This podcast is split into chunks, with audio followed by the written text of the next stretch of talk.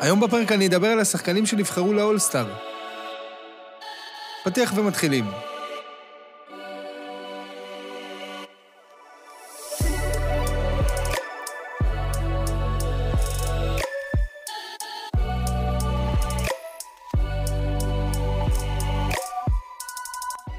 אז ביום חמישי פורסמו הרשימות של השחקנים שנבחרו למשחק האולסטאר בפורמט הישן של המזרח נגד המערב, והיו לא מעט הפתעות, כמו בכל שנה, תמיד יש שחקנים מאוכזבים, אבל השנה זה לדעתי היה מוגזם. קודם כל, במזרח למשל בחרו בג'וליוס רנדל, שמראש ידעו שהוא היה פצוע, הוא נבחר אחרי שהוא פרק את הכתף או שבר את הכתף או משהו כזה, והוא יהיה מושבת עד סוף העונה, כך שמלכתחילה, למה לבחור בו?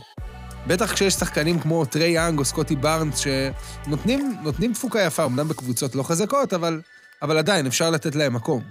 בסוף, אני חושב שהליגה כן ניסתה להימנע ממה שכל השנים היה כתם של משחק האולסטאר, שזה ה... במרכאות תחרות הפופולריות. כאילו, הליגה ניסתה לשבור קצת את הקונספט הזה, וחילקה את הצבעות בין אוהדים, אנשי תקשורת וגורמים בתוך ה-NBA, שחקנים, מאמנים וכולי. וכמו שאמרתי, תמיד יש שחקנים שירגישו מקופחים על זה שהם לא נבחרו, כי יש פה כמה פרמטרים. אם אתה שחקן טוב מאוד, אפילו לא סופרסטאר, אבל טוב מאוד, ספק אולסטאר בקבוצה טובה, אל מול שחקן שהוא סופרסטאר בקבוצה גרועה, כאילו, את מי לוקחים? כאילו, צריך, שיהיה, צריך שיהיה איזשהו איזון, אי אפשר שזה יהיה רק תחרות מקובלים, אבל גם אי אפשר שזה יהיה אה, סטנדרטים של בחירת חמישיות העונה. צריך שיהיה איזשהו איזון בין פופולריות לבין תפוקה של שחקן והישגים של שחקן. זאת אומרת, סטף קרי חייב להיות במשחק הזה, למרות שגולדן סטייט במקום ה-12. זאת אומרת, סטף קרי חייב להיות במשחק הזה, למרות שגולדן סטייט במקום ה-12. אבל מצד שני, לא יכול להיות שסקרמנטו, שהיא אחת הקבוצות המובילות בליגה, לא יהיה לה אפילו נציג אחד. ובטח כשדיארון פוקס ודומנטה סבוניס, הכוכבים של סקרמנטו, משחקים פשוט מעולה. וזה, וזה מה שקצת מפריע לי באולסטאר, כאילו ה over תחרות פופולריות הזאת, איך זה הגיוני ש... מינסוטה קיבלה שני שחקנים, אה, לוס אנג'לס לייקרס קיבלה שני שחקנים, גולדן סטייט שחקן אחד, פיניקס קיבלה שני שחקנים, הקליפרס קיבלו שני שחקנים, ורוב הקבוצות שאמרתי מדורגות מתחת לסקרמנטו.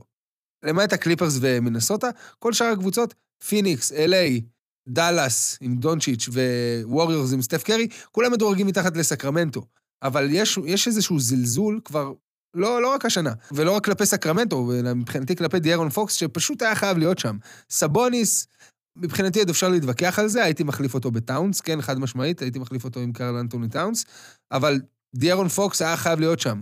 במקומי, במקום פול ג'ורג' כנראה, לא יודע, במקום אנטוני דייוויס, במקום, לא משנה מי, אבל דיארון פוקס היה חייב להיות שם. ואני מקווה שהוא יצליח למצוא את הדרך להיות שם, אני איכשהו, אם מישהו ייפצע או משהו, אני לא מאחל שאף אחד ייפצע כמובן, אבל מגיע לו להיות שם. יש שחקנים שפשוט מתעלמים מהם, גם דווין בוקר, אה, תקופה התעלמו ממנו. שאגב, דווין בוקר, פיניקס, שרק עכשיו התחילה להתחבר, והייתה לה תחילת עונה מזעזעת, מקבלת שני נציגים, דורנט פותח ובוקר בספסל. ופוקס נכנס מבחינתי אפילו לפני דווין בוקר. שוב, זה, זה קצת גולש לתחרות פופולריות, כאילו זה...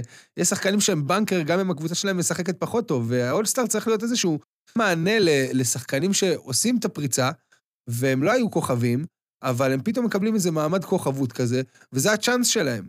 כאילו, שזה it's now or never כזה מבחינתם. אי אפשר שכל שנה זאת תהיה אותה אליטה. כמות הכישרון במערב הפרוע היא באמת בלתי נתפסת. זאת אומרת, אפשר להרכיב קבוצה רק מאלה שלא נבחרו למשחק. רודי גובר, דומנטה סבוניס, אלפרן שנגון מיוסטון, שהוא גם מצוין, לאורי מרקנן, ויקטור ומבניאמה, צ'ט הולמגרן, זיון, ג'יימס ארדן, דיארון פוקס, ג'מאל מארי, קיירי אירווינג. המערב פשוט עמוס ומפוצץ בכישרון, שאפילו הקבוצה הזאת של אלה שלא נבחרו, יכולה לנצח את הקבוצה של אלה שכן נבחרו במזרח. אבל בשורה התחתונה אני סך הכל מרוצה מהבחירות, מרוב הבחירות. אני אישית הייתי מחליף במזרח את רנדל, אבל הוא נפצע אז ככה ש... הוא יוחלף בכל מקרה, ובמערב הייתי איכשהו מוצא דרך להשחיל שם את אה, סבוניס או פוקס, או את שניהם, כי זה פשוט שערורייה שהם לא נבחרו. והייתי אפילו משפר את הפורמט עם איזה wild card. כאילו, זה לא חייב להיות 12 שחקנים, אבל כמו שהיה את השנה הזאת שהיה wild card שדרק נוביצקי שיחק במערב ודוויין וייד שיחק במזרח, כשהם היו כאילו על תקן הווטרנים או לא יודע מה, אז אפשר לעשות איזה משהו נחמד כזה. אגב, ה over פופולריות, החוסר פופולריות, זה, זה משפיע גם לא רק על בחירת השחקנים למשחק עצמו, אלא גם על אם שחקן יהיה בחמישייה או בספסל. זאת אומרת, במזרח, ג'יילן ברונסון לדעתי היה חייב, חייב, חייב להיות בחמישייה הפותחת, לפני דמיאן לילארד. פשוט דמיאן לילארד הוא שם גדול יותר, אבל ברונסון מוביל את הניקס לצעה פשוט מטורפת, ולילארד הוא כינור שני ליאניס. הם אמנם במקום השני מלווקי, אבל מי יודע כמה זמן זה יימשך, בעוד שניו יורק פשוט חווה איזשהו רנסאנס, וזה פשוט כיף לראות אותם משחקים. בכל מקרה, זה הטייק שלי על משחק האולסטאר. אנחנו עוד נשתמע לא מעט השבוע, כי היו מלא אירועים מעניינים. אז זהו לבינתיים, ונתראה בפרק הבא.